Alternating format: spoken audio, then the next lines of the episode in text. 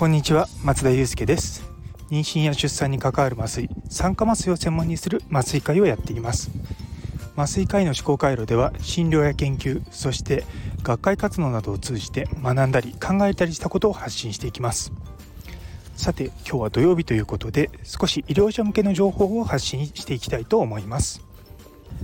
テーマはタイトルにある通りこれから酸化麻酔を勉強するためにはというところについてお話しいたします。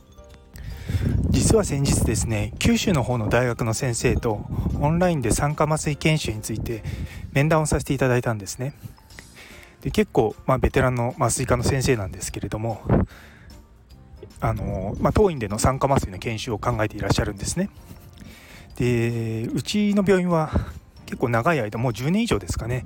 酸化麻酔フェローシップって言って麻酔科の専門医を持ってる先生を対象に酸化麻酔を1年ぐらいかけてしっかり教えるというプログラムをやってるんですけれども結構それにですね、まあ、コンスタントにずっと人が来てくださっていると。もう本当にありがたいことです。でうちみたいなこういったフェローシップっていうのはもともと海外で、まあ、一般的にやられてるんですけれども、まあ、そもそもフェローシップって何ぞやっていうふうになると思うんですね。でフェローシップっていうのはまあ、端的に言えば専門医を取った後のサブスペシャリティの教育というところなんですけれどもやはりですねそういったものをさらに突き詰めたいという人たち向けのものなんですね。で海外のその酸化麻酔のフェローシップっていうともうもう本当に10個20個じゃ収まらないぐらいあるんですけれども結構そういったところで卒業した人たちの、まあ、ある意味ネットワーキングみたいな部分もあってそれが実際その勉強したこと以上に役立つというふうに私は考えてます。実際私もカナダのそのトロント大学というところのフェローシップをやっていて先日もですねあの前のボスからクリスマスにメールをいただいてで、まあ、またメールの返信をして来年？さら来年か。来年の2024年の3月にシンガポールで学会があってそのとこそこに行くからそこで会えるといいねっていう話をしながらですねやってました。結構そういったつながりっていうのはですねなかなか日々個人で勉強してるだけではつなのできないものもあるので、まあ、そういったものがですね比較的できるというのがおそらくうちのような専門施設でトレーニングを受けるメリットだと思うんですね。ただ私みたいに、まあ、大学に所属してる医師がはごく一部だと思うので多分皆さんのそのキャリアによってはわざわざ大学で研修しなくてもって人は多分たくさんいらっしゃると思うし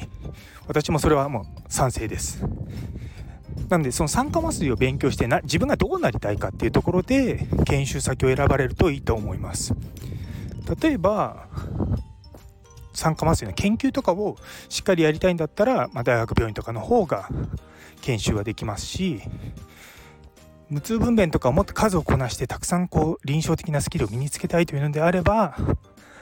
例えば愛育病院とかそういうあの福田病院あの熊本の方ですね。そういったところはすごくたくさん症例もありますのでそういったところでの研修っていうのはすごくいいと思います。一方でうちの病院はコンスタントにずっと研修者が来てるのでそもそも教えるっていうことには慣れてはいるんですね。で以前私が所属してきた医局はあまり外からの研修の方がいらっしゃってなかったのでその外から研修者が来る来ても結構ま放置されることが多かったんですがやっぱりこうこっちの方に来てみて思ったのがもう本当に教え慣れてるなっていうのを実感しました。でうちはだいたい1年間かけてのフェローシップになるんですけれどもまあ、1年あるといろんなことが 勉強できるんですよね。で中には半年とか3ヶ月とかも以前は受け入れてたんですけれどもだんだんやっぱりその酸化麻酔の専門性が高いっていうふうに判断されるようになってくると皆さんその3ヶ月の人は半年痛かったっていうし半年の人は1年痛かったっていうようになってきたのもあるので結構ですね始めるまではハードルが高かったりとかするんですけどね例えばその医局人事とかそういったこともあるのでただ、まあ、長い目で見て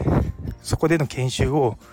ある種の投資というかそういった視点で捉えていただけるようにっていうお話はよく差し上げてます。まあ、決してまあうちでの研修だけは全てじゃないと思うんですよね。でうちの病院は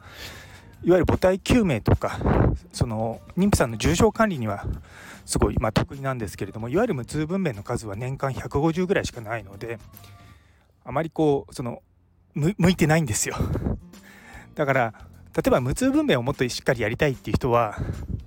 順天堂とか北里とか生育医療センターとかそういったところをいつもご紹介させていただいてます。関あ関東ばっかりじゃなくて例えば関西の方だとあの千ぶ病院にはあの魚川先生ってすごい有名な女性の先生がいらっしゃってすごくいろいろと教えていただいてますしあと阪大のところとか、まあ、そういったよいしょよいしょでですね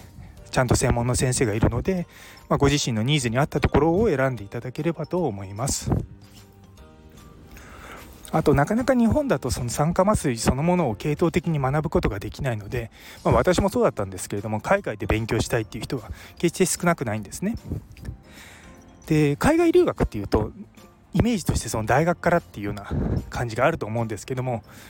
海外の臨床のフェローシップだったら別にその大学とか関係なしに応募したりとかもできるんですよ。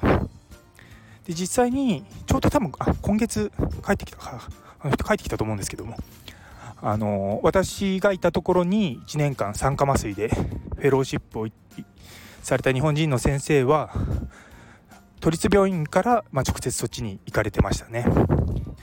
で別の先生ああの人は一応大学所属か。あのまあどうしても大学の方が人手が多かったりとかするので移動しやすかまあ、移動しやすいってメリットがあるのでなかなかこう留学ってなるとまあねなんとなく大学のイメージがつくと思うんですけども中には今いる職場を辞めて留学に行くっていう人もたくさんいらっしゃるので、まあ、決して大学病院だけじゃないと思うんですよね。まあ、それよりも人と人とのつながりがこの世界結構大事であのか、あのー、私がいた フェローシップのところも、まあ、紹介がちゃんとついてでこうこうこうなんでよろしくお願いしますっていうと比較的スムーズにいくことはあります。あの酸化麻酔以外の方のフェローシップの方であの医療の品質改善の方やってたんですけれどもそっちの方でもですね今ちょうど1人紹介してる最中ですね。やっぱりなかなかですねあのコネクションがないところに突然メールしたりとかそういったのってなかなか留学につながりづらいところはあるんですけども、ま、私結構そういった問い合わせが来るとすぐじゃあ Zoom で会いましょうって言って会ってじゃあこうしませんって言って推薦しますよって言って推薦をしてしまう人なので、まあ、あのご興味ある方は DM でも何でもいただければと思います。でまあ、もちろん一人でずっと酸化麻酔をやっていくんでも、まあ、臨床経験は積めると思うんですよね。ただ学ぶっていうプロセスを考えた時に、まあ、経験してるとだんだん疑問が出てくるんですよ。あこれどうすればいいのかとかとかあとあの時うまくいかなかったけどこれどうすればうまくいくのかなとかでそういった時に質問する相手がいるかいないかって結構大きいと思うんですよね。なので数だけやってても質問する相手がいないと結局なんとなくそのまま進んでいってしまってなんとなく終わっちゃう。で一方質問する相手がいるとそこでやっぱ議論になるわけですよ。で自分と違う考えを持つ人と議論するとやっぱそこで自分自身でもいろいろ考えるんですよね。で最終的に考える力をしっかり養っていくっていうことを考えた時に、まあ、誰かに教わるっていうのは僕はすごく大事だと思うんですよね。中にはもちろん独学でやられてる人もたくさんいらっしゃると思うんですけれどもただそのやり方が正しいかどうかを客観的に評価してくれる誰かに見てもらうっていうのはやはりその自分が間違った方向に行ってないかどうかっていうことを見る上でも重要だと思うのでやはりですね酸化麻酔をこれからやりたいって思うんであれば、まあ、どっかしらのその研修施設に少しでもいいから行くっていうのはありだと思います。ちなみにですねあの順天堂の方にはのうちのフェローシップを卒業した先生が今いらっしゃって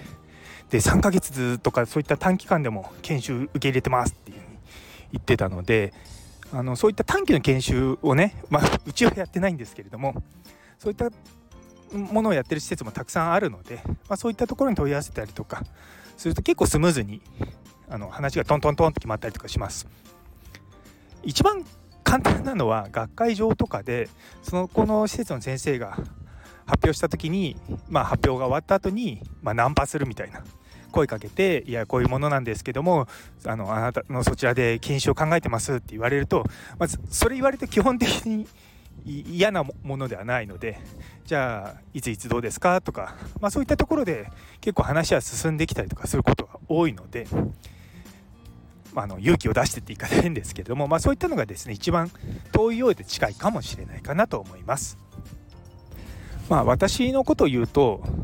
まあ、大体もう10年以上前ですね。酸化麻酔やろうと思ってその当時は生育医療センターか今いるこの埼玉医大かどっちかしかなかったんですけれども私家が都内なのでいやできれば生育とか埼玉とかっていうのをその当時の教授に言ったらあじゃあ埼玉だなって、まあ、あの鶴の一言で決まってその当時は、うん、埼玉ちょっと遠いなと思ったんですけれども今はあ埼玉の方に来て、まあ、結局そこからもう10年15年以上ですよね。15年近くか。あのここにお世話になってるのもあっていや今は良かったなと思います、まあ、必ずしもその自分が決定しなかったことが自分の人生においていい方向に向かうってことはよくあるのでまああの